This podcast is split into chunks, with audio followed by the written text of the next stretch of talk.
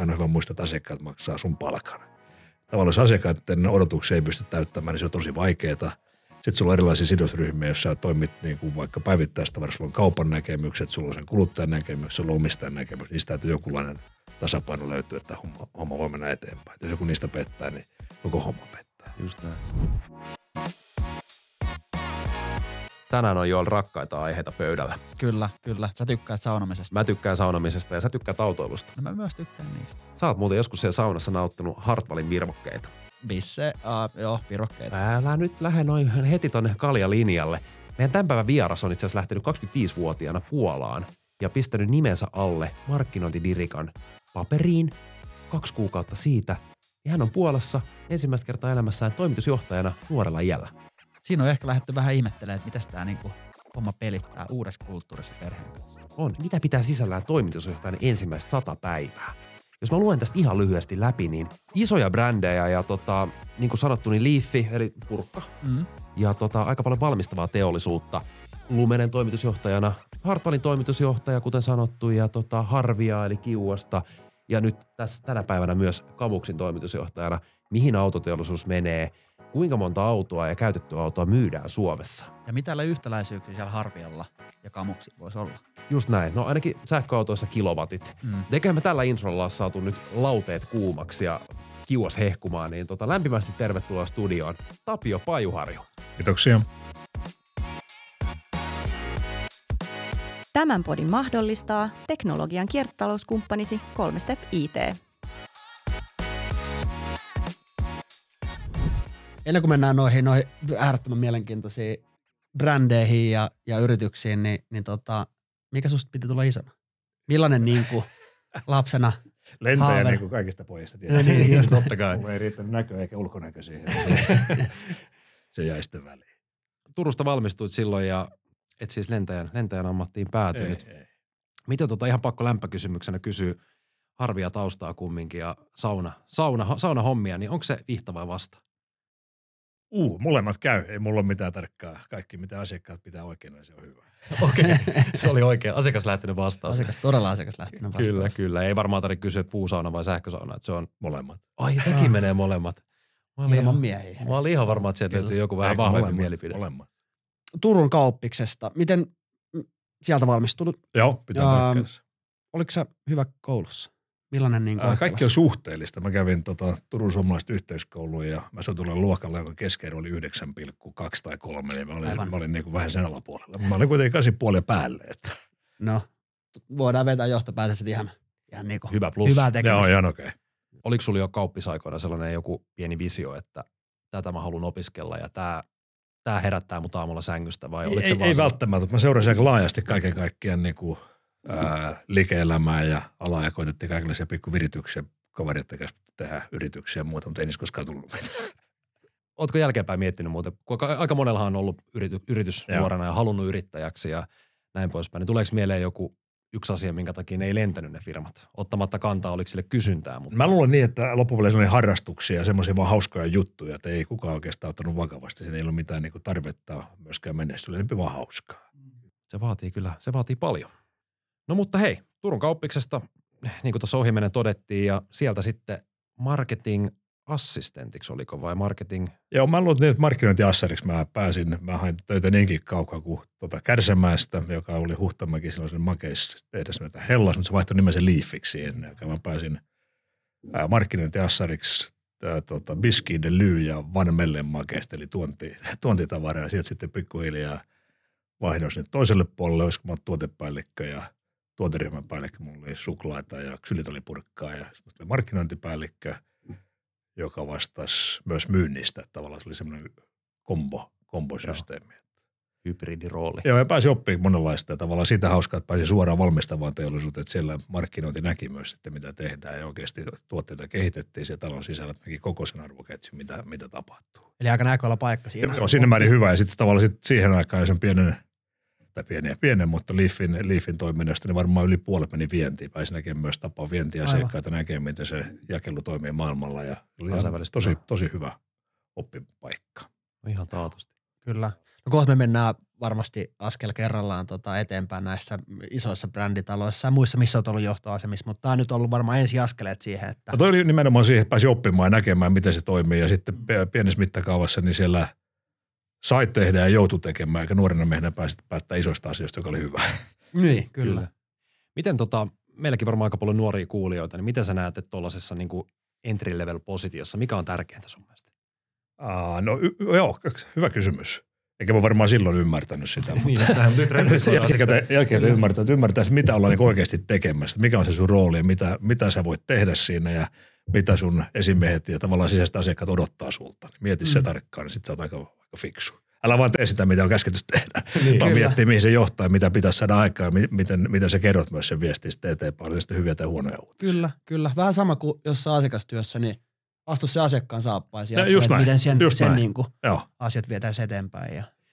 Niin ja organisaatiossa kumminkin kaikilla funktioilla on tehtävä. Ja mitä sulta odotetaan ja mitä sä pelaat kaikkien muiden kanssa yhteen, niin se on varmaan se juttu.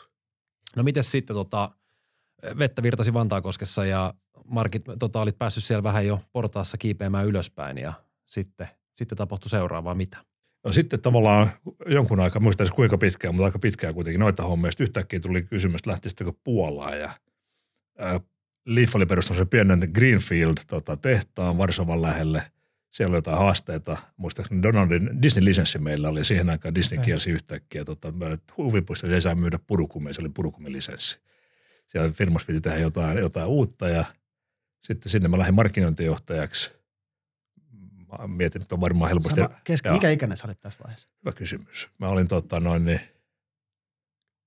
olin varmaan just vaille 30, 28, No niin, kyllä. 29. Joo, ja sitten sinne lähdettiin koko perhe. Mä olin varmaan markkinointijohtajana ihan täydet kaksi tai kolme kuukautta, jonka jälkeen mä huomasin, että en mua tänne varmaan markkinointijohtajaksi otettukaan, vaan tuli toimari siihen. ja oli britti, britti pomo, joka sitten sai lähteä ja yhtäkkiä mä olin sen pienen, pienen putikin toimitusjohtaja.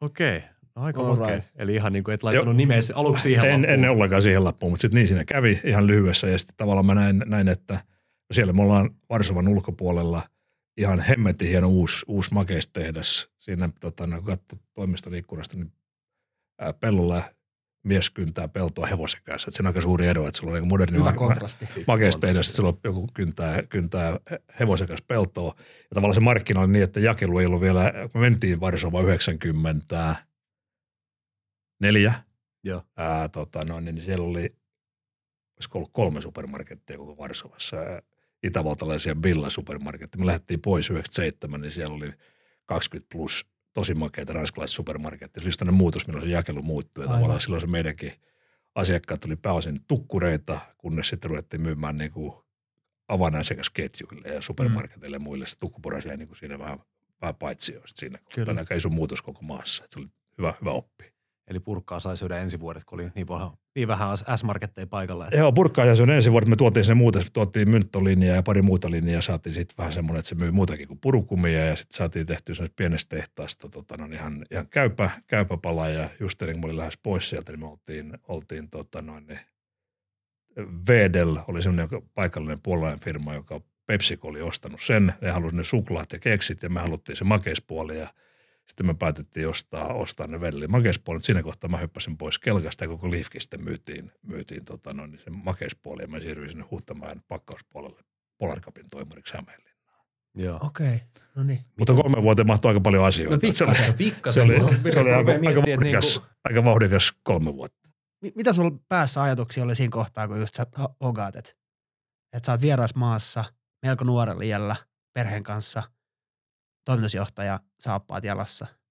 Mä, mä kuitenkin mietin sen, että hei tämän niin kuin, äh, homman mä osaan. Niin okei. Että se ei ole tavallaan niin kuin sitten vaan, että saako tässä kulttuuri sovitettua ja saako sen oikein porukan koottua ja sitten tavallaan kulttuuri on varmaan se juttu, että ähm, meillä suomalaisilla on suomalainen kulttuuri, puolalaisilla on puolalainen kulttuuri. Kyllä. Ja sitten tavallaan osaa asennoitua siihen oikein ja huomaa, että, että niin kuin puolalaiset on ensinnäkin, kannattaa muuten googlettaa ja katsoa, niin se on maailman sivistyskanssa, siellä on ihan Euroopan vanhimmat yliopistot ja Mhm. mm. erittäin, erittäin laaja tota, tutkimustausta ja tosi osaavaa porukkaa.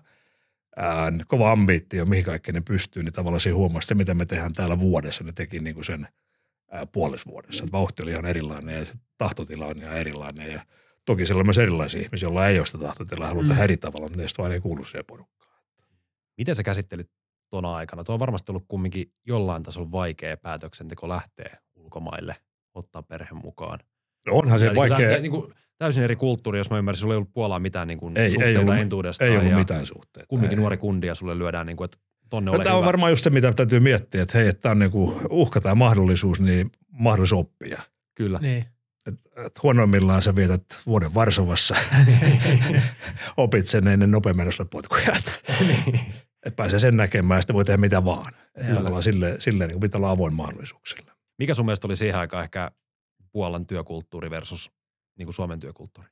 Nyt kyllä mä luulen, että ne, jotka teki lujasti töitä, ne teki niin merkittävästi niin, että kovemmin oli, töitä kuin oli kovempi. Täällä. Ja ne halusi myös niin tienata hyvin, ne teki niin aivan älyttömän tarkkaan määrätietoisesti ja sitten olisi toinen puoli, että ne ei, niin kuin vaan ei, ei sopeutunut Niin, että se uuteen. jakautui tosi. Niin ne oli vaan tottunut, että kaikki tulee valmiina. Kyllä. Ja jos ei tule valmiina, sitten ei tule mitään. Kaksi eri kulttuuria ja kaksi eri johtamistapaa varmaankin. Niin miten sä oot saanut ne niin kulttuurit kohtaamaan siinä yrityskontekstissa? Ja... En mä ehkä silloin sanoisi miettiä sitä, mutta, mutta tota, no niin jälkikäteen kun sitä ajattelee, niin mä löysin ihmisiä, joihin voi luottaa ja sparrata. Se on varmaan se juttu, että sä voit kysyä jolta, että hei, onko tämä nyt oikeasti näin vai mitä täällä tapahtuu. Ja sulla on muutama semmoinen, niin sä voit saada ihan erilaisia vastauksia saman asiasta. Voit miettiä, no se on ehkä siinä välissä jossain, että tavallaan, mutta ei mun silloin ollut mitään konstia, mä vaan niin jotenkin luovin siellä. Kyllä. No, oikeat ihmiset ympärillä. Niin, Ja joo. toi, toi, no, toi on varmaan just näin, että sulta tulee oikeat ihmiset, jos sä luotat, ja Joo. sitten tavallaan niin kuin kaikki ihmiset kuitenkin pyrkii tekemään hyvää, mutta se tavallaan niin kuin osaaminen vaan riittää johonkin, että täytyy Yes. ymmärtää, mitä, mitä ihmiset pystyy.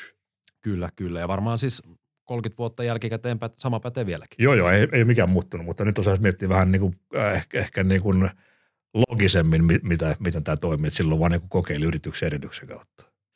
Miten sitten sanoit, että tota, sieltä lähdettiin sitten lentokoneella kohti Hämeenlinnaa?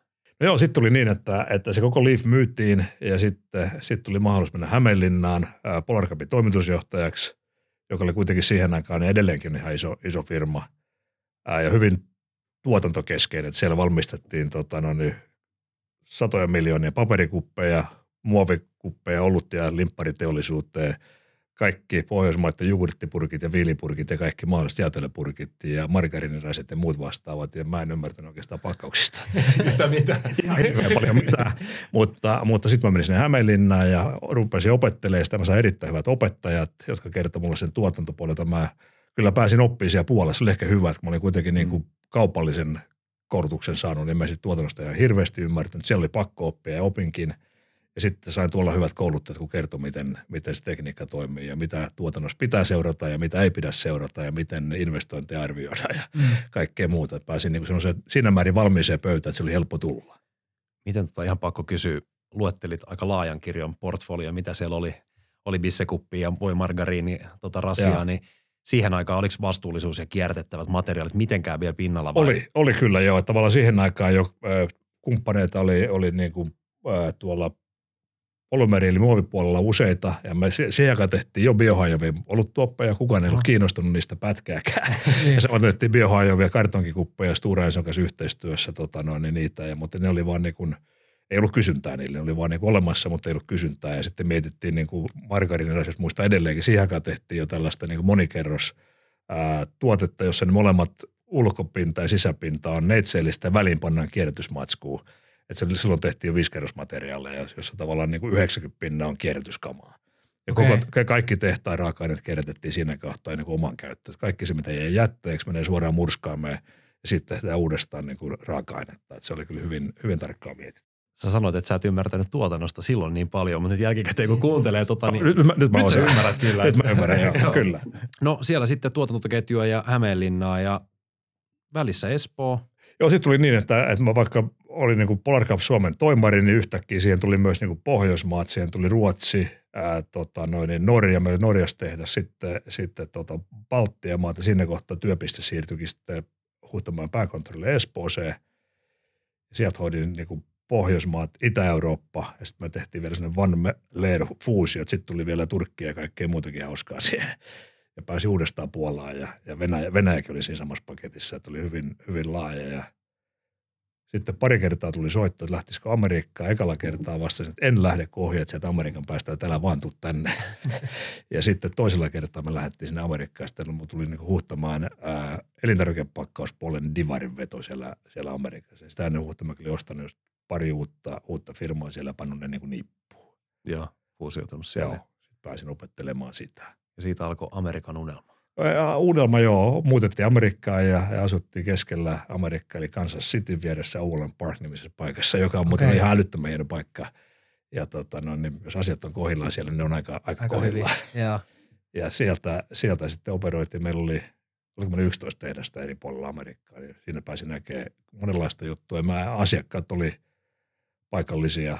Kaikki jätskitalot oli meidän, me oltiin suurien jäätelöpakkausten toimittaja, eli pääsi tekemään Ben Jerry'sin kanssa töitä, pääsi tekemään Dryeria ja Bryeria ja kaikkien muiden Okei. kanssa. Ja meeripuolella oli Danone ja monta muuta, muuta mielenkiintoista kumppanit. Pääsi- Melko, melko isoja brändejä myös nekin. Joo, ja pääsin tekemään, pääsin näkemään, se, kun joku on iso, niin mitä se iso oikeasti Niin just kuinka sä toimit siinä, niin siinä pääsi oppimaan ja miettimään, että se pakkaus on vaan niin kuin tosi pieni osa sitä isoa tarjoamaa ja miettimään, että mitkä asiat on tärkeitä sille asiakkaalle. Niin se välttämättä, totta kai se yksikköhinta on tosi tärkeä, mutta aika monta muuta juttua on tärkeämpiä sitten loppupeleissä kuin se. Kyllä. Pääsi oppimaan siitä oikeasti niin ostoprosessi, asiakkaan ostoprosessista. Juuri näin, Ja, ja sitten myös tämä arvoluontiprosessi, miten jos sulla seisoo siellä linja vaikka 37 minuuttia, niin sille muutama sentille ei mitään merkitystä. Kyllä. Joo. Miten tota Jenkeis, vahva brändi, isoja brändejä, Ben Jerry's ja kaikkea muuta vastaavaa. Tota, tuliko sulla siinä vaiheessa sellainen, että aika makea tehdä tällaisten brändien kanssa, kun sulla oli kumminkin sit sieltä kauppisajoilta sitä marketing-taustaa. niin Joo, että se oli tavallaan myös se mun niinku juttu, mitä mä pääsin tekemään. Mä en sit tuotannossa varmaan ollut yhtään parempi kuin yksikään niistä amerikkalaisista, mutta ehkä niinku sen asiakkaan ajatusmaailmaan pääseminen ja ymmärtää, mitä ne haluaa ja mitä siinä voi tehdä ja mitä, mitä voidaan tehdä yhdessä, niin se oli ehkä se juttu, missä ja, ja Amerikka on tosi hyvä maa monessa jutussa, mutta niinku innovaatiot ja uudet asiat, ne ei ole siinä ihan, ihan niinku maailman nopeimpia eikä Okei. maailman, maailman herkimpiä. Et siinä me kyettiin tuomaan ehkä niinku tämmöinen ää, suomalainen innovatiivisuus ja, ja muutoskulttuuri ja, ja tota, no, niin uusiutuminen niin ehkä vähän nopeammin liikkeelle kuin, kuin mitä siellä olisi muuten mennyt. Eli ne tykkää käytännössä tehdä perinteisellä tavalla, kun näin on aina tehty. Niin kuin ennenkin. Joo, just näin. Just näin. Jos katsoo Millaisia- amerikkalaisia koneita ja laitteita, ne on niin kuin ennenkin. No Okei, no asiat. Mutta ne kyllä kestää ja toimii. Joo, joo. Millaisia tota, ö, keinoja kautta, onko jotain hyviä tarinoita siitä, että mitä voisi olla niin kuin joku esimerkki tai muu jostain, jostain neuvottelusta tai... Niin miten pääsee asiakkaan pään sisään, kun sä sanoit, että sä No asiakkaan Sä niin kuin pääsee, monella, monella konstilla. Tota, no, tarpeeksi, tarpeeksi halvalla tarjouksella vai? Ja, ja sillä, silläkin pääsee, mutta sitten kun löytää sen, mitä se asiakas oikeasti, oikeasti arvostaa ja Niin. tavallaan Amerikassa asiakkaiden nurkkahuoneisiin pääseminen ei ole ihan helppoa, että sulla pitää olla oikeasti Just jotain, näin, jotain kerrottavaa. just näin, joo. Jollekin se on se juttu, joka liittyy, liittyy vaikka siihen ää, no, kestävään kehitykseen. Mm. Se voi liittyä jossain määrin johonkin muuhun vastaavaan. Jollekin se on se, että sä pääset, saat kutsun Special Olympics golfiin tai muuta vastaavaa.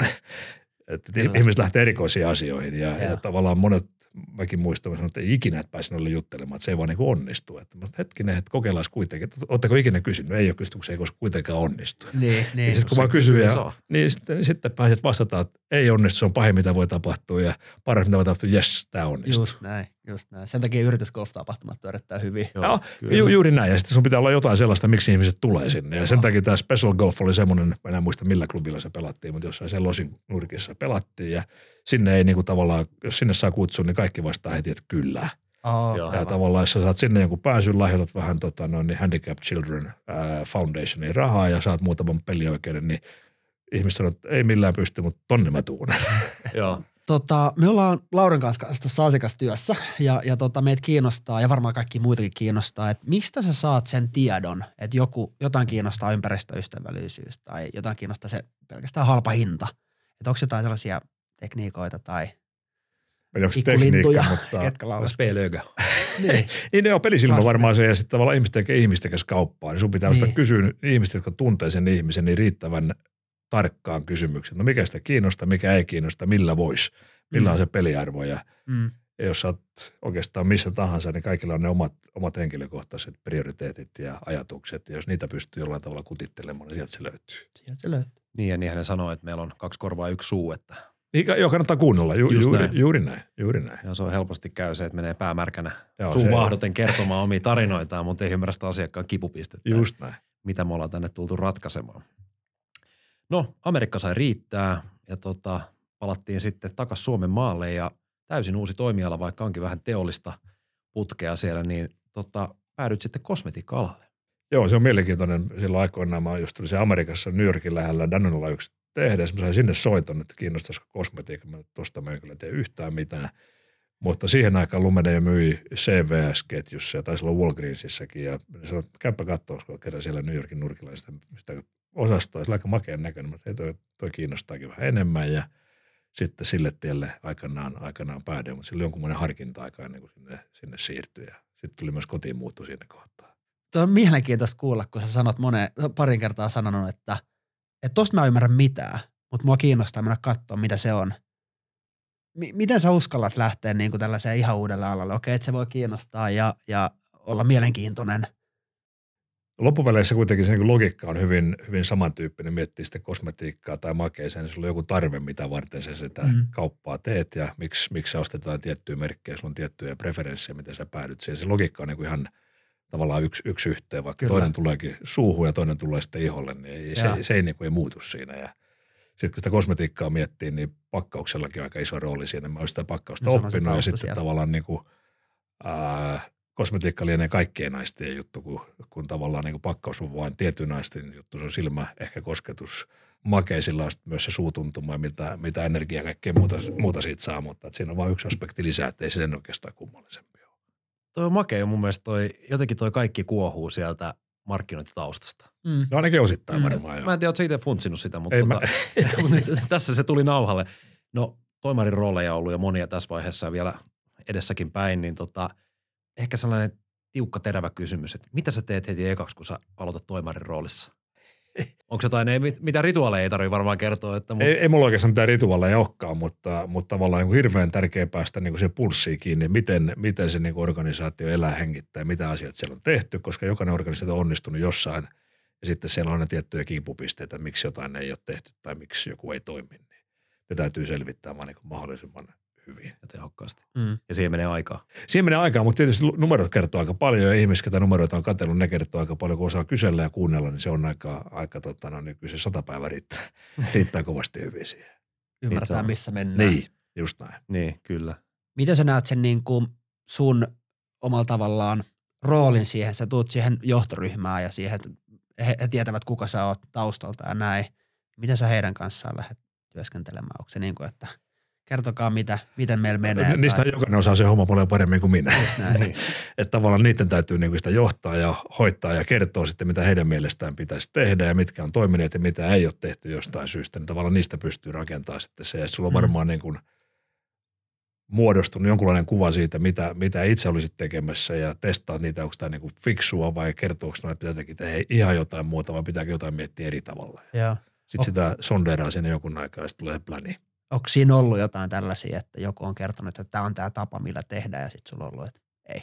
Et nyt ei, mä oikein, mielestä. Ei, ei, ei oikeastaan juuri tota, mutta että, että sit asioita voi tehdä niin kuin nopeammin, hitaammin tai isommin tai pienemmin. Ne on ehkä niitä, niin kuin, monta kertaa ne asiat tuli ihan oikeita, mutta että mm. onko niin kuin, voiko laittaa niin lisäkierroksia, laittaa mittaluokkaa tai sitten todeta, että tehdään vähän pienemmällä riskillä tai muuta, muuta vastaavaa. Miten tota mainitsit, että kun hyppää toimarisaappaisen, niin sata päivää aikaa oppia ja, ja tota, miten sä niin kuin – mitä siellä sinun sadaspäivässä tapahtuu ja mitkä ne on ne sun pääteesit, millä sä lähdet vetämään sitä.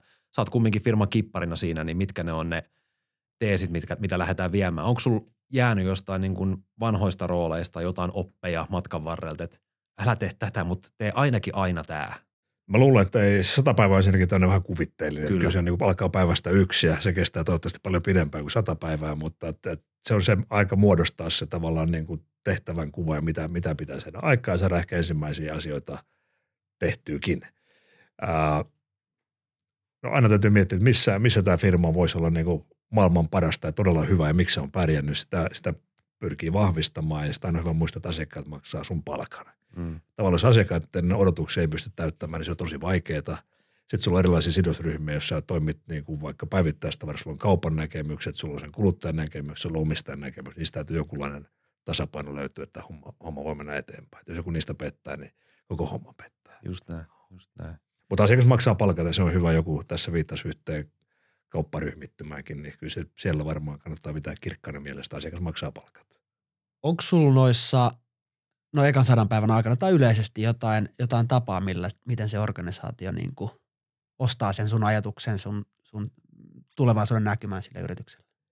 Mä tiedä, onko se mitään yhtä, yhtä tapaa, mutta tavallaan jokainen on niin kuin hirveän taitava siinä omassa tekemisessään ja pyrkii tekemään sen niin kuin äärimmäisen hyvin, tietämättä, että onko se juttu, juttu sitten just se, minkä takia kuluttaja haluaa tai asiakas haluaa ostaa sen, sen tuotteen. Ja tämmöinen analogia, joka on aika helppo ja vähän ehkä yksinkertainenkin, mutta, mutta vaikka niin kuin siihen harvien liittyen, niin kaikki pyrkii tekemään maailman parhaita yhdeksän tai kuuden kilowatin kiukaita – ja, ja Aika sit, yksinkertaista, kun se pistää noin paperille. Ja, ja, ja, mutta sitten niin kuluttajalle, onko se on ihan sama, onko se 6 vai 9 vai 12 kilowattia. So löyly sieltä tulee. Niin, se on ehkä tärkeämpi, että millainen löyly siitä tulee ja tuntuuko se hyvältä ja onko se niin kuin fiksusti tehty ja kaikkea, kaikkea muuta, niin – ehkä niin kuin pyrkii kääntämään sen niin kuin tekniikan muun sen niin kuin asiakkaan kielelle tai asiakkaan asiakkaan kielelle, miten se niin kuin toimii. Taas mennään siihen paketointiin et, et siihen, miltä se et, et saa ja... paketoitua sen niin, että se oikeasti toimii läpi koko sen ketju. Että varmaan se talon sisällä hirveän tärkeää kyetä kertomaan, että tämä on johto nyt on vähän vahvempi, tämä on vähän parempi ja kaikkea muuta.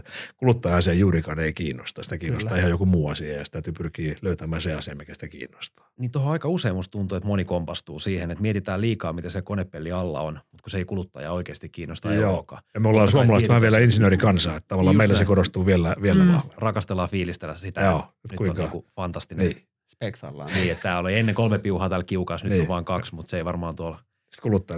Mm. se on silti se 9 kilowattia. Just näin. Se lämpenee ja suhahtaa, kun sinne heittää vettä. Juuri näin. Joo, päästiin kiukaista, niin todella hyvällä aasinsillalla. Lumene, Lumenella sitten vuosia vierähti ja – Kymmenen vuotta. Oliko Melkein kymmenen vuotta, joo. joo. Ja sitten tavallaan pääomistaja, jonka kanssa tehtiin töitä siinä parissa eri otteessa, ne luopui oikeastaan kokonaan omistuksesta, mutta tuli free agent. Sitten mä siirryin niin kuin Hartwallin toimariksi ja sitten aika pian sen jälkeen niin Harvien perhe päätti myydä, myydä tota noin, niin, ä, yrityksensä enemmistön pääomasijoittajalle ja sitten sen pääomasijoittajaksi pääsi aika nopeasti alkuvaiheessa mukaan siihen vähän sijoittamaan sitten hallituksen jäseneksi ja siinä mä olin varmaan sen vajaa pari vuotta tai pari vuotta hallituksessa ja sitten siellä tuli sukupolven vaihdessa ja Harvian Pertti, joka on perustajaperheenjäsen, ilmoitti, että hän jääkin tässä eläkkeelle, niin kuin ollut puhetta ja kaikki katsoi toisia, että ei ollut mitään, mitään puhetta.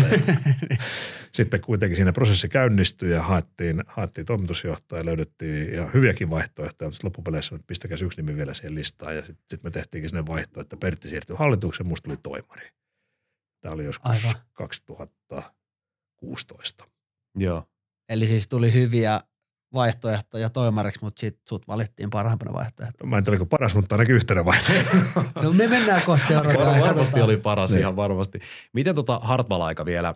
Eikö Hartwallkin ole perheomisteinen yritys? Ei, ei ole, se on pörssiyhtiö. Ja tota, ollut, on, on, on, ollut niin. aika, aikanaan ja perhe tota, no, niin sitten oli pitkän aikaa pois jo maailmasta, mutta sijoitti myös ihan merkittävän sijoituksen Royal Unibrew, joka on tanskalainen pörssiyhtiö. Niin Kyllä, sen muistan. Hartwall Capitalin eri, eri vehikkelit sijoitti siihen ihan reippaastikin, mutta tämä oli täysin, täysin niin kuin osa sitä pörssiyhtiöä täällä. He omisti vasta sitä isoa emoyhtiöä. Joo, aivan. Okei, okay, okei. Okay. No Hartwallikin oli varmaan, se oli pari vuoden stintti, mutta siinkin varmaan niin kuin... Joo, oli erittäin hyvä oppima ja, ja tavallaan pääsi näkemään ja hyvin, hyvin samantyyppinen kuin tota, no, niin kosmetiikkamaailma.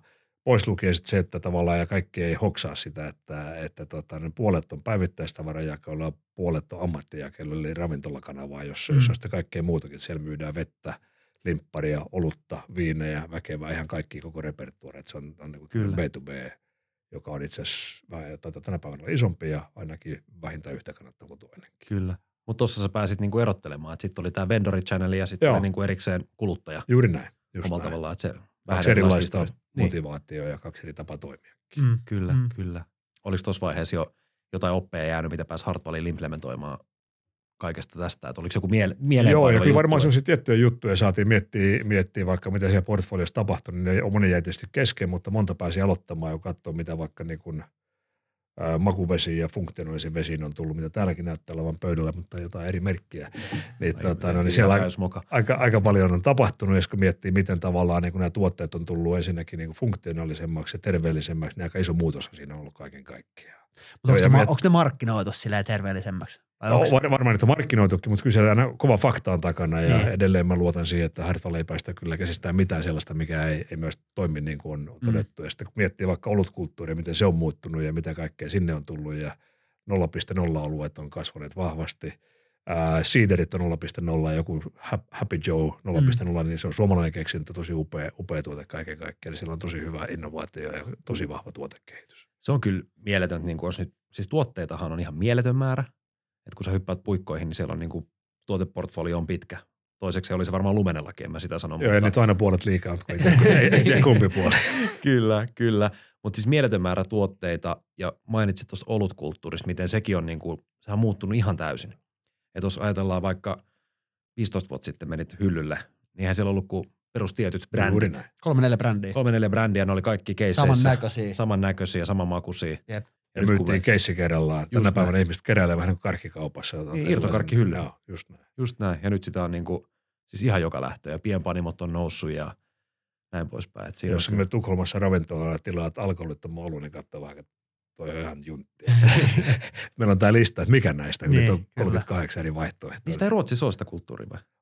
Ruotsissa on se kulttuuri. Niin, Niin, Jos sä niin. menet tilaat vaan niin alkoholittoman oluen, niin katsoo, että toi on ihan juntti. Meillä on 28 vaihtoehtoa, niin kerro Niin kuin mulle, mikä, niin, niin, niin, Kyllä, että sun pitää kyllä. kertoa mikä niistä. Että, Joo, että joo. katsotaan yhdessä vähän, mikä sopisi Niin, niin. Vaihtoehto on niin, Niin. paljon nykyään. Niin, on se Suomessakin nyt jo Tänä kehittynyt. päivänä täälläkin on tosi paljon, kun menet ravintoloihin, niin sulla on tosi, tosi makeasti mm. niin kuin alkoholittomia oluita ja juomia ylipäänsä. On, ja se on mun mielestä ehkä niinku, siis nehän on, mä muistan kun niitä tuli, niin ne ei ollut oikein mistään kotoisin. Ei, nyt on aika maukkaa. Tämä on tosi, On. sokkotesti kannattaa koittaa, niin et, et löydä Et, kupia. et löydä eroa. Ja mun mielestä se on niinku, itsekin tykkää sporttaa paljon, niin se, että joskus, joskus tekee mieli ottaa saunakalja, niin miksei ottaa sitä alkoholitonta? Ja se voit ottaa, Siis kaljan mausta. Niin, kalja mausta, niin, Ei, ei sitä ja se voit ottaa toisen ja kolmannenkin. Ei tarvitse Niin, just näin, tarvitse huolehtia. Niin. Trendejähän tulee ja menee ja ollaan viitattu moneen kertaan jo sun markkinointitaustaankin, niin miten sä pystyt lanseeraamaan tietyn asian aina tiet, oikeaan aikaan, että se lentää. Et jos mietitään nyt nämä alkoholittomat bisset, mistä me puhuttiin, niin 15 vuotta sitten, jos olisi tullut markkinaan Hartwallin tuotteella alkoholit ollut, niin kysyntä olisi ollut aika heikkoa. Mä että kukaan ei osaa sitä oikeaan aikaan, aikaan tuoda, mutta trendit on tavallaan globaali ilmiö. Maailma on, itse asiassa siellä on varmaan niin ainakin kolme trendikirjaa tai systeemiä, mitä seuraa koko, koko maailma. Kaikki meidän sisustusvärit, Mm. autojen värit, autojen nahkojen värit, kaikki on päätetty jo pari-kolme vuotta etukäteen.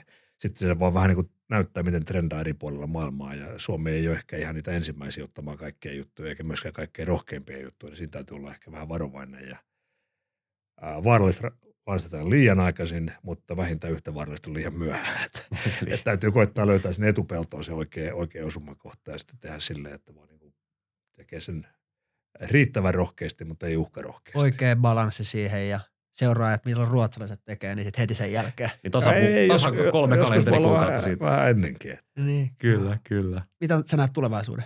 Millaisia trendejä on tulossa?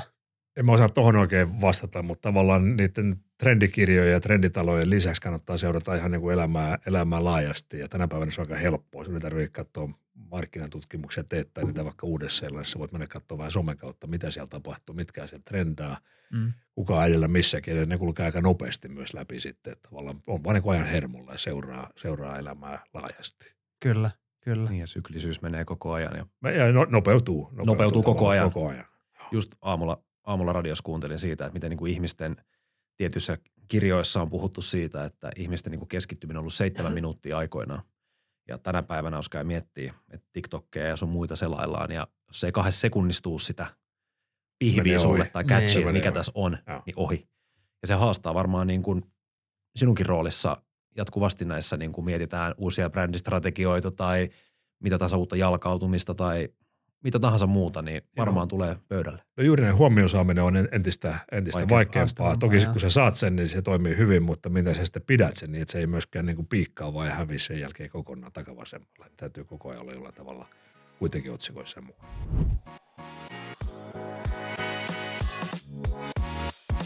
Tämän podin mahdollistaa teknologian kiertotalouskumppanisi 3Step IT. Eletään tätä päivää nyt jo ja ei mennä vielä ehkä niin kuin tähän päivään, mutta sä oot joutunut urallasi tekemään varmasti paljon vaikeita päätöksiä. On ne sitten siellä kustannuspaikalla tai liittyy kotiin tai miten tahansa Joo. muuhun. Miten sä lähdet käsittelemään vaikeat päätöksentekoa? Oot sä niin kuin rationaalinen, lähdet sä tunnepohjan liikenteeseen vai mikä on niin kuin, miten sä teet sen päätöksen?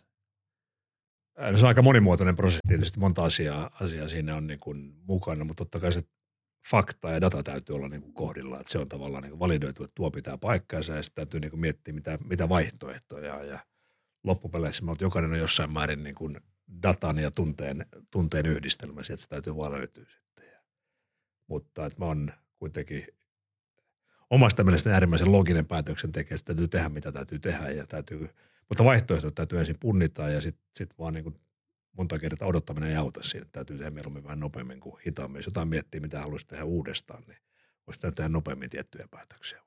Mm. Mitä ne päätökset olisi ollut? Varmaan liittyy siihen, että jos täytyy rämpätä ylös tai alaspäin tiettyjä juttuja, niin monta kertaa olisi pitänyt tehdä etupelto vähän aikaisemmin. Ja aina, ainakin aina kun tehdään alaspäin, niin mieluummin nopeammin kuin, kuin hitaammin. Ihminen aina optimisti ja pyrkii, että kyllä tämä varmaan kohta korjaantuu. Ei, ei korjannut. No hyvä esimerkki nykyään miettii tuota Venäjän tilannetta, niin joku miettii, että tämä menee äkkiä ohi. No ei mennytkään äkkiä ohi, että syytä Niin, vaan tehdä ne päätökset he- heti ja nopeasti. Että, ja toinen liittyy, liittyy varmaan sitten ihan niin kuin, ää, liittyy ihmisiinkin, että kyllä se varmaan se perusvaikutelma ei tule muuttumaan sitten. Että sitten ne päätökset on joko niin, että se on tosi hyvä ja toimii tai se ei toimi. Mm, kyllä. Onko sulla tota, niinku tällaisia, ei nyt epäonnistumisia, mutta tällaisia haaste, haasteita ollut tai haastavia hetkiä tai jotain sellaisia kohtia tuolla, tuolla tota ulkomaakomennuksilla kautta nyt näissä aikaisemmissa tota, positioissa, mitkä, mitkä nyt nou- nousisi esille? Ei varmaan semmoisia ihan katastrofeja ei ole, mutta, mutta tavallaan totta kai aina on haasteita, aina on vaikeita paikkoja ja, ja, ja ää, aina lääkkeitä, mitä on antanut, ei, ei ole toimineetkaan niin kuin, niin kuin on kuviteltu. Niitä Mm. on sitten tarvinnut säättää ja korjata ja laittaa uudestaan. Sen, sen on ymmärtänyt, että ei harvoin löytyy semmoinen, joka kerralla tulee kuntoon, vaan se on niin sarja tiettyjä juttuja, mitä pitää, pitää tehdä. Kyllä. Ja varmaan se, että myös niin kuin myöntää itselle ja tunnistaa sen. Että Niin, ja mit, joo, mitä nopeammin tavallaan sinut sen kanssa, että hei, tämä ei toiminutkaan, pitää tehdä jotain Niin, muuta, kyllä. niin sen, sen paremmin. Ja ehkä muutenkin niin kuin kaiken kaikkiaan, niin ää, en tiedä päteekö yli, ylipäänsä kaikkialla, mutta että ensin täytyy tunnistaa niin se tilanne, että mitä, mitä haluaa korjata ja mitä haluaa muuttaa. Ja kun on sen kanssa sinut, niin sitten pystyy muuttamaan. Eli tämä on vähän kuin toimarin roolissa, eli tilannekuva ensin haltuun. Niin, ja kaikilla on vähän sama tilannekuva, että jos Just tavallaan näin. niin kuin osa on sitä mieltä, että se on vähän tollainen, toiset että tämä, että se on vähän tällainen, niin eipä oikein mitään yhtenäistä tapahdukaan, vaan Mm. tapahtuu erilaisia asioita. Ne saattaa olla jopa vastakkain toistensa kanssa. Että yhteinen tilannekuva ja sitten yhteinen gameplan ja sitten tekemään. Just näin. Eli jokainen tarvii oman elämän dashboardi, mistä pääsee seuraamaan, että Niin. miten KPI toteutuu. Joo, se ehkä nyt dashboardissa on hyvä. Mä tykkään myös kopeista ja mittareista, mutta ihmiset on erilaisia. Jotkut on äärimmäisen mielellä lukee Exceliä, mutta aika monet on niin kuin visuaalisia. Pitää olla varmaan kombo siitä, että samat tulee visuaalisesti ja numeroina, niin sitten se toimii. Jos on vain jompikumpi, niin osa Mm. porukasta ei pysy mukana. Ja sä oot visuaalinen nimenomaan. Mä oon molempia varmaan. Kyllä mä okay. luen mielellään Exceliäkin, mutta sitten mä tietysti tykkään, että pitkät trendit on helpompi seurata kuin ne jossain Käyrän muussa, muodossa. muussa Samassa. muodossa. Harvia hallitukseen, ja mitä tuossa puhuttiinkin, puhuttiinkin aikaisemmin, niin sieltä sitten valitsi, valittiin ainakin yksi hyvä vaihtoehto, eli sinä, niin kuin itse sanoit, No, laina, näin, näin kävi. sinua lainatakseni, niin tota, miten, varmaan niin kuin tuossa totesinkin, niin sellainen ala, missä tiesit jo aika paljon. Tai mä uskon, että niin kuin lopputuotteesta, kun me puhuttiin siitä, että loppukäyttäjän, se, se on se juttu, pitää ymmärtää sitä, niin mä väitän, että sä olit kumminkin tuhansia tunteja istunut, istunut lauteella ja paiskonut löylyyn, niin Joo, mä luulen, että ju- juurikin näin, mutta se ei juurikaan ei, ei tota, no, sivistä siihen, mikä on niinku sauna ja spa ja hyvinvointimarkkina, vaan se, Se siv- business, niin. niin, se kyllä. business on niinku hyvin erilainen. Ja tämä oli varmaan se ensimmäinen, mitä, mitä siinä tehtiinkin, niin otettiin myös hyvä ulkopuolinen kumppani, lähdettiin miettimään se strategiaa, mutta ennen kuin tekee strategiaa, täytyy ymmärtää markkinat, missä markkinassa oikeasti ollaan ja Mm. ketä vastaan kilpaillaan ja, ja kuinka globaali markkina se on. Ja äkkiä niin kuin Suomesta kuvitellaan, että tämä on niin kuin maailman napa saunamarkkinoissa. No ei ole. Ja, ja sitten oikeasti niin kuin tämä on 10 prosenttia koko maailman markkinoista ja ainoa markkina, jossa varmasti lukumäärä enää ei kasva, vaan meillä on penetraatio aika kova. Niin. Arvo kyllä nousee, mutta lukumäärä tuskin, tuskin kasvaa, koska osalla ihmistä on jo kaksi saunaa ja melkein kaikilla on pääsy yhteen saunaan tavalla Kyllä. tai toisella. Niin se ei niin kuin silleen kasva. Joka paikassa muualla ää, se on vielä niin kuin marginaalituote ja se on oikeastaan niin kuin joko sauna innokkaiden tai varakkaamman vähän harrastus. Välissä ei ole mitään. Kyllä. Ja tavallaan kun näkee, että se penetraatio on, on vasta niin kuin alkuvaiheessa tulee kasvamaan, ja Harvi oli kuitenkin jo siinä vaiheessa niin kuin maailman suurin kiuas-toimittaja ja ylivoimaisesti ykkönen niissä kiukaissa. Ja kiuas on niin kuin lähtökohtaisesti kymmenen pinnaa siitä saunan arvosta. Nyt miettii hetken, me kyetään tekemään se Kaikkea muutakin siinä. loppu- Joo. 90 pinnaakin siitä ja sulla on niin kuin paras maine jo kaiken kaikkiaan sinne, voisiko siitä tehdä jotain muutakin. Sitä ruvettiin tekemään sitä pikkuhiljaa tavallaan sitä kertausta sitä ruvettiin kasvattamaan ja penetraatio kasvattamaan maailmalla ja tehtiin myös pari yritys, useampikin yrityskauppaissa tavallaan me haettiin sitä positioa sen harvien rinnalle, että päästiin tekemään kokonaisia saunoja ja sitten opittiin vielä, että saunoja kolme erilaista. On tämä suomisauna, infrapunasauna ja höyrysauna ja kaikki on, on niin kuin, ää, omalla markkina-alueellaan niin kuin eri haluttavuudella ja me ollaan ainoa, joka tarjoaa kaikkea kolme. Siinä oli ihan hyvä, hyvä malli, mitä viedä eteenpäin. Se on Kyllä, kyllä. Se on niin suomalainen juttu, että sä menet ulkomaan saunaan ja se on pakko vilkasta se kiuas siitä. Kyllä, kyllä. Niin. Aika harvia Niin. käy, mutta tuntus löylyissä. tiedä. Sitten, sitten saksalainen ei tiedä muuta kuin, missä se pannaan päälle. Se Niin. ei edes tiedä, Ei missä se kiuas on. Niin, ja se lämpee 60 asteeseen, niin sehän nyt on, Ja niin se on niin kuin hyvin, hyvin erilainen kulttuuri. Eli tuossa on ollut niin kuin innovatiivinen tapa miettiä sitä sen kiukaan ympärillä olevaa asiaa. Tai niin kuin lähtee ajattelemaan vähän isommin. Ju- Just näin, jos mietittiin, missä me kilpaillaan ja kun miettii niin kuin innokkuutta, niin ehkä lähinnä, mihin me saatiin analogia, joku venemarkkina. Että sulla on tavallaan niin kuin Niin. Vapaa, ei, ei se vapaa-ajan Va, kilpailu. vapaa, on se vapaa-ajan kilpailu. On, on niin kuin, jolla on pakko olla vene, kun se on veneinnokas. Jolla Niin. on pakko olla sauna, kun se on saunainnokas. Sen huonompikin käy, Mm. mutta se on se toinen ääripää, jos ei mitään rajaa. Ja silloin tavallaan sä voit suunnitella ihan, ihan mitä vaan.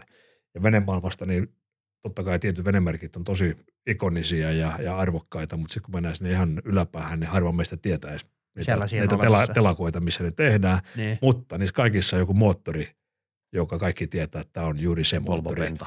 Ja, ja silloin, silloin tämä harvia on vähän niin kuin se Volvo-penta, että sä teet sen huippuristeilijän. Aika Ja harvia on Kyllä. tavallaan se, joka on tuttu, turvallinen, luotettava kumppani, Joo. vähän niin kuin moottoriveneessä se moottori, ja sen päälle voi rakentaa sitä kaikkea muuta.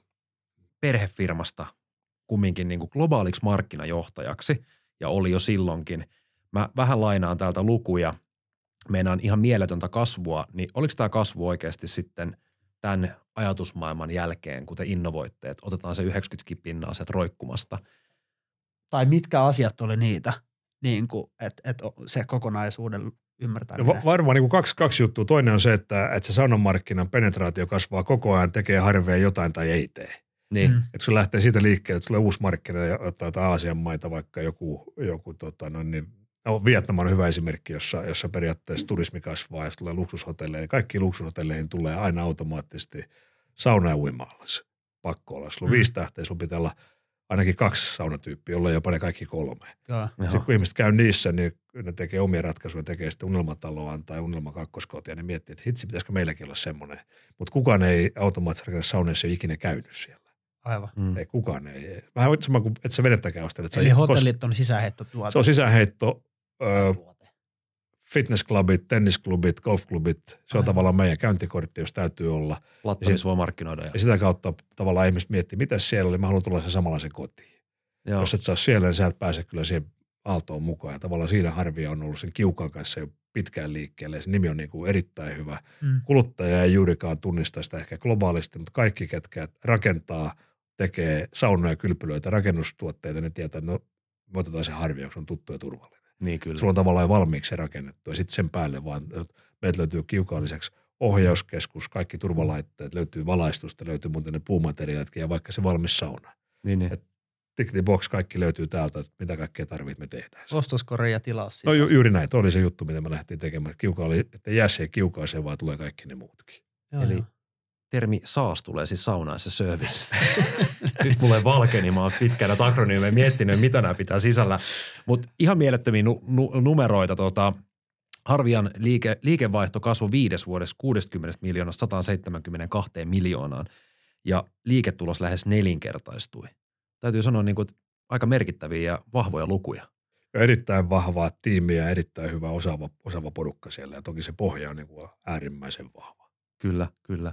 Mutta tässä tullaan taas siihen, että ihmisiä ympärillä ja rohkeat päätöksentekoja ja hyviä ihmisiä. Ja tavallaan se, missä Harvi oli hieno, niin se ei, ei ole pelkästään rajoitus siihen Harvian ihmisiin, vaan kaikki ne kumppanit, mitkä kuuluu siihen infraan, eli kaikki jakelijat, Mm. kaikki tavarantoimittajat. Se on tavallaan tämmöinen niin kuin oma, oma niin kuin perheensä, joka sitten Mm. onnistuu yhdessä. Missä vaiheessa tuli sitten tämä Harvian listautuminen? Miksi lähdettiin ipottamaan Harviaa ja mikä siellä oli taustalla? Varmaan äh, perhe oli jäänyt siihen taustalle ja pääomasijoittajat tulee mukaan. Perhe kuitenkin sijoitti ihan merkittävästi siihen toiseen kierrokseen, että olisiko ne ollut yli 20 pinnaa, pinnaa osakkeista, mutta silloin kun mukana on pääomasijoittaja, niin se lähtökohtaisesti jonain päivänä aikoo irtaantua siitä ja useimmiten paremmalla valuaatilla, kun millä on tullut sisään se idea. Mm. Ja tuossa kohtaakin tietysti strategia tehtiin yhdessä ja mietittiin, niin varmasti niin kun, eri vaihtoehtoja on löytää sitten ostaja joko alan sisältä tai lähellä sitä alaa, mutta tuossa kohtaa varmaan se listautuminen oli sitten kuitenkin se vaihtoehto, mihin, mihin päädyttiin. Niin, koska ostajaehdokkaitakaan ei varmaan ihan loputtomasti ole, koska markkinajohtajan paikassa, niin Joo, mutta tavallaan ostajaehdokkaat, kun nyt, me nähdään sen jälkeen taas, mitä on tapahtunut. Tuossa ihan viimeisen, viimeisen vuoden aikana niin kaksi ää, Harvian kilpailijaa. Toinen sieltä ihan Super Premium-sarjasta myyty amerikkalaiselle tota, Kohlerille, joka on periaatteessa niin kuin täällä olisi, olisi niin kuin Suomen oras tai joku muu vastaava, Joo. niin se on ostanut, ostanut tavallaan niin kuin itselleen lisää hanojen ja kylpyhuonetuotteiden lisäksi. Ja Niin.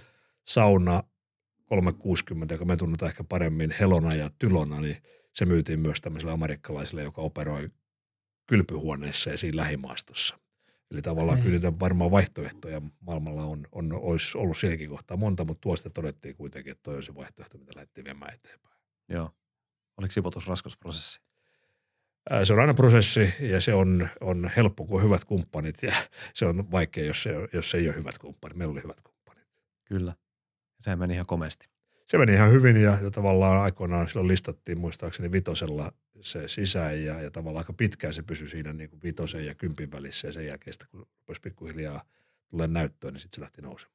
No toi nyt on y- yksi iso, iso saavutus. Oot varmasti siitä kokonaisuudesta ylpeä, mihin sä oot vienyt sitä harvia, mutta tota, jos toi sivuutetaan, niin mikä muu, mi- millaisia muita asioita voisi olla niin erityisen ylpeä tai, tai tota, näistä johtotehtävissä, sä oot ollut niin muissa yrityksissä tai vastaavaa, niin No, ka- Kaikista niin kuin omalla tavallaan ylpeä, että, että niissä on kaikissa omat semmoiset hienot, hienot asiat, mistä, mistä voi todeta, että Miten sä näet, tuleeko saunateollisuus, spa-teollisuus, yleisesti tämä ala? Tuleeko se vielä kokemaan jotain mullistuksia vai heitetäänkö me löylyä vielä samalla tavalla? No mä luulen, että, että tota, no niin, jos jollain on aikaa käydä katsoa vaikka, vaikka tota, no niin, mä en muista mikä se Insta mahtaa olla, mutta katsoo Harvia JP ja sieltä katsoo, miten Japanissa saunotaan, niin kyllä meidän täytyy todeta, että me ollaan aika basic basic osiosta täällä Suomessa. että, että meillä on vielä matkaa siihen, mitä saunakulttuuri oikeasti on, niin siellä, mm. siellä ne kattelee baseball-matcheja tota, niin saunalauteilta ja meillä välillä katsotaan lätkää, mutta aika harvas paikka. aika harvassa paikkaa. sitten tavallaan miten se liittyy muuten siihen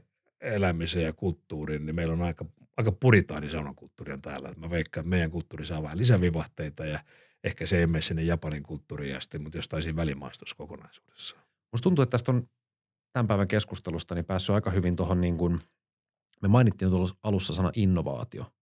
Mä uskon, että sullakin niin kuin, mä nyt en puhu sun puolesta, mutta mä ehkä yritän saada tästä joku kysymyksen, mutta se, että pitää innovoida, että pysyy koko ajan edellä. Ja sitten pitää aina löytää kumminkin se oikea aika, milloin sä saat niin kuin lyötyä se strategian tonttiin ja jalkautettua sen. Niin musta tuntuu, että tämä on ollut aika, innovaatio on ollut aika hyvä sana tänään. Ja varmaan, Tavallaan innovaatio voi olla aika yksinkertainenkin asia, mutta more of the same harvoin auttaa, vaan täytyy niinku miettiä, että okei, no mitä sen päälle voi Mm. tehdä jompaan kumpaan suuntaan tai mihin suuntaan sitä lähtee viemään. Et more of the same ei, okei, jos on muskelikisa, että oikeasti niin kun taistellaan rajusti jostain, niin silloin muskeli auttaa, mutta mulla on täytyy olla vähän fiksu, mitä tehdä eri tavalla. Kyllä. Mutta siinä ehkä yritin hakea sitä, että innovaatiolla on rooli siellä yrityksen Kyllä, kyllä, ihan, ihan varmasti. Just ihan näin. varmasti. Olet oikeastaan missään tahansa toimialalla, niin silloin on todella tärkeä rooli. No mutta sitten, sitten, sitten tota kiukaat sai riittää ja siirryttiin taas seuraavalle alalle. Ja Joo. autoilun pariin. Eli Kyllä. Kamuksin toimitusjohtajana toimit tänä, tälläkin hetkellä, eikö niin? Pitää paikkansa. Sekin oli jossain määrin taas tuttu ala, olit autollakin ennen ajanut ja jonkin verran tiesit, tiesit alasta. Mikä, mikä sai sut lähteä Kamukselle? Mä luulen, että mä olin vähän samanlainen tarina. Mä olin siinä pari vuotta hallituksessa ja pääsin näkemään, miten se yhtiö on kehittynyt ja lähtenyt pienestä niin kuin Kalliokosken Juhon perustamasta hämeenlinäisyhtiöstä ensin niin kuin Suomen markkinajohtajaksi, sitten lähtenyt avaamaan Ruotsia ja Saksaa ja näin, mitä siellä on tehty. Ja, ja sitten tuli tilaisuus liittyä osaksi sitä tiimiä vähän paremminkin integroituun ja tartuin, tartuin tilaisuuteen lähteä toimariksi sitten Kamuksin ruoriin tai rattiin. Miten sä näet, että nyt totta kai käytettyjä autoja myydään siis, no kuinka paljon käytettyjä autoja itse asiassa myydään Suomessa vuosittain? Se on tavallaan ma- ma- matikka aika yksinkertainen silleen, että jokaista uutta autoa kohti myydään kuusi tai seitsemän käytettyä autoa. Okei. Ja siitä voi miettiä, jos täällä myydään 100 000 uutta autoa, nyt ei tänä vuonna päästä ihan siihen jäädä varmaan 80, mm. niin kerro se kuudella tai seiskalla, niin se on käytettyjä autojen määrä. Eli markkinaa löytyy. Kyllä. Ja se kertoo myös tavallaan, että tämä on niin kierrätysbisnes, me ollaan mukana siinä, että, että tavallaan niin kuin autolle löytyy aina seuraava koti, Mm, mm, kyllä. ja kun ei enää löydy, se poistuu silloin ja aina korvautuu paremmalla, joka on ympäristön kannalta parempi, niin se on tavallaan aika hieno, hieno juttu. Eli yritysvastuuta löytyy sieltä Kyllä. ja ESG-kärkeä. Kyllä. Ja elinkaari. Ja, Ja elinkaari. No, me, ollaan, me ollaan nimenomaan sitä, että me ollaan Joo. Me vitsaillaan go greener, go kamuksi, niin sillä tavalla Niin. sattuu värikin vielä sun kohdille. Kyllä. Mutta ehkä kamuksi itse asiassa, nyt kun mä pohdin tässä ääneen, niin sehän on ehkä nyt yhtiö, missä olet toimitusjohtajana, mutta ei ole lopputuotetta varsinaisesti. Tämä on ainoa ensimmäinen- palvelubisnes. Tämä on ensimmäinen, jossa ei valmisteta mitään. Just me, näin. me, me, tavallaan niin kuin treidataan, me pitää aina ensin hankkia ennen kuin voidaan, voidaan myydä eteenpäin. Me hankitaan tietysti kuluttajilta, sitten me hankitaan ammattikanavasta ja siitä yhdistelmästä tulee se meidän tarjoama. Joo. Joo. Miten tämä on nyt eronnut sitten vanhoista rooleista? Onko No, Varmaan tämä on se suurin juttu, että ei ole mitään tuotantosuunnitelmia eikä, eikä tavallaan kehitellä omaa, omaa sitä fyysistä tuotetta, mutta tavallaan sitä palvelua ja kuluttajinterfacea sekä, sekä siellä kivijalkamyymälässä että verkossa täytyy kehittää. Sitten on kuitenkin niin kuin tavallaan kiertotaloutta ja, ja lojaalisuutta siinä määrin, että pyritään myymään ei vaan se yksi auto, vaan se tietty perhe tarvitsee elinkaaren aikana X kappaletta autoa eri tilanteisiin, me kyetään olemaan siinä se kumppani mahdollisimman hyvin mukana se perheen elämässä. Innovaatio autote, automaailmassa tai auton myynnissä, käytettyjen autojen myynnissä. Mitä siellä on, on niin kuin otettavaa tai mikä se Mitä on? voi erottautua? No, tämä on hyvä, hyvä kysymys ja me ei ole vielä, vielä niin kuin matkaa on lainkaan loppuun, loppuun viety, mutta tavallaan ensin täytyy tietysti vähän se mielenkiinto täytyy olla, että sulla on jotain semmoista, mikä kiinnostaa kuluttajaa. Eli hyvä tuote. Hyvä tuote. Niin. Ja se tuolla oikeaan hintaan, oikein, oikein speksattu ja sitten tietysti niin loppupeleissä, kun myydään käytettyjä autoja, se luottamus täytyy olla. Me pyritään siihen, että ää, tänä päivänä aika paljon myydään vielä myymälästä oikeasti. Me haluttaisiin niin, että kuluttajan ei tarvitse tulla myymälään, vaan me tuota se sinne kotiin tai missä tahansa kuluttaja onkin. Ja Mm. jos sillä on se vaihtoehto, niin me haettaisiin siinä samassa se pois, jolloin se on mahdollisimman helppoa kuluttajalle. Sä et uskalla tehdä sitä, että se voi luottaa siihen tuotteeseen. Mitä tarkemmin ja paremmin kykenet läpivalaisemaan kuvaamaan sen tuotteen, niin sen varmemmin kykenet myymään sen myös niin kuin etänä. Vähän niin kuin tota, asuntokaupassa. Ennen, ei tarvi, ennen mentiin pankkiin ja tehtiin paperit. Nythän sä voit tehdä Joo, mökiltä niin kuin saunan lauteelta melkein ne asuntokaupat. Juuri Nyt näin. Niin kuin, tämä, on, tämä on tulevaisuutta sitten. ja sama meilläkin periaatteessa löytyy myös se rahoitus, se löytyy vakuutukset, se löytyy kaikki ylimääräiset takut ja muut, sä voit tehdä netissä Niin siitä. Lisäpalvelut. Niin. Se kuuluu se 90 pinnaa sen kiukaan ympärille. Että No, tämä pikkuhiljaa koetaan rakentaa niitä ja se, kun autossa on kuluvia osia ja sitä täytyy huoltaa ja pestä ja hoitaa, niin tavallaan nekin jollain tavalla pyritään tuomaan siihen asiakkaan arkeen. Kyllä. Helposti. Mut Mut se on- Helppous on se sana. Mutta se on ehkä tuossa niin kuin käytettyjen autojen markkinassa, se on kehittynyt tosi paljon niin kuin hyvään suuntaan vuosien si- saatossa, koska jotenkin musta tuntuu, että niin kuin taas mä otan se 10-15 vuotta sitten, niin Suomen käytettyjen auton oli joku tietty website, mistä sä vähän pystyit vanhaa Nissan Almeraa käpistelemään ja katsoa perunalla otettuja kuvia, mutta nythän se on niin kuin mullistunut ihan täysin. Joo, ja tässä tavalla se Kalle Koska Juha, joka on perustanut Kamuksin, niin on, on uudistanut sen markkinan ihan totaalisesti. Hän teki sillä Mm. rohkeita päätöksiä ja Mm. rakensi, rakensi sen tavalla muutoksen. Muut, muut seuraa ja me on pyritty pysymään siinä vähän niin kuin kär, kärjessä. sitten. Kyllä. Mutta toi on makea toi kiertotalousajattelu. Joo. Musta tuntuu, että niin kun kaikki ei pakasti ymmärrä sitä kiertotalousajattelua. Että ajatellaan vaan, että myydään käytettyjä autoja. Niin, se ei ole se juttu, vaan se on Niin. tavallaan niin, että myydään nimenomaan sitä, että se kierrättää ja sitten myydään koko elinkaaren tarpeet siinä, että se toimii, Just näin. toimii perheelle. Eli sen perävalovakuuden lisäksi tai niin kuin sivussa. Kun ennen vanhaan on ollut se Joo, joo. sanontaa, että niin kuin perävalovakuutus ja näin, että, että tota, käytetty autojen myyjät. YMS. Ja tässä varmaan niin kuin tavallaan ihan kuluttajalainsäädäntökin auttaa, auttaa siinä määrin, että aika isot vastuut on tällä hetkellä ostaa ammattiliikkeeltä Mm. mm. verrattuna, ostaisi kuluttajalta. Sen takia kuluttajan välinen kauppa varmaan niin kuin pikkuhiljaa kyllä häviää, häviää mm. kokonaan. Se ei ole vielä hävinnyt niin paljon Saksassa ja Ruotsissa ja Euroopassa, mutta Suomessa on aika paljon tehdään autoliikkeiden välillä syystä, että se on paljon turvallisempaa ja luotettavampaa. Mutta ehkä totakin tukee se megatrendi, että vaatteet ostetaan käytettyinä. Siis tänä päivänä Ja- jatkuvasti ju- juuri tämä niin kuin kestävä kehitys ja Joo. Kaikki nostaa päätään päivä päivältä enemmän, niin mä uskon, että niin kuin megatrendithan on teidän puolella. Tässä kohtaa on ihan, ihan reilusti. Miten tota, vielä kun nyt ollaan itsellekin rakkalla, rakkaassa aiheessa, eli autoissa, miten sä näet, miten teillä on sähköautojen versus polttomoottori, miten tämä game on teillä kehittynyt ja miten Just sä näet sen tulevaisuudessa? Just kattelin niin, että tavallaan me ollaan vielä pikkusen aliedustettuja siihen markkinaan nähden. Meidän tarjonta sähköautoissa ja hybrideissä ei ole niin riittävä kuin, kuin markkina vetäisi. Nyt me ollaan pikkuhiljaa biiffaamaan sitä ylös, mutta on opittu myös tiettyjä, tiettyjä oppeja saatu vaikka yhden nimeltä mainitsemattoman amerikkalaisen sähköautomerkin hinnoittelusta, että jos sulla on niitä paljon tuolla Inventaariossa. inventaarissa käytettynä ja Vähän pääjohtaja päättää laskea 5000 taalaa per kappaleita hintoa, niin se vaikuttaa automaattisesti myös käytettyjen hintoihin, että ollaan siinä määrin tietysti herkkänä ja varovasti toimitaan niiden kanssa. Mutta ollaan myös heidän kumppani täällä Suomessa ja toimitaan, toimitaan mielellään heidän kanssaan. Joo. Kiertotalous oli jo mainittuna, mutta mikä Kamuksin tällainen päätavoite tai suurin visio on, on niin nyt tulevaisuudessa?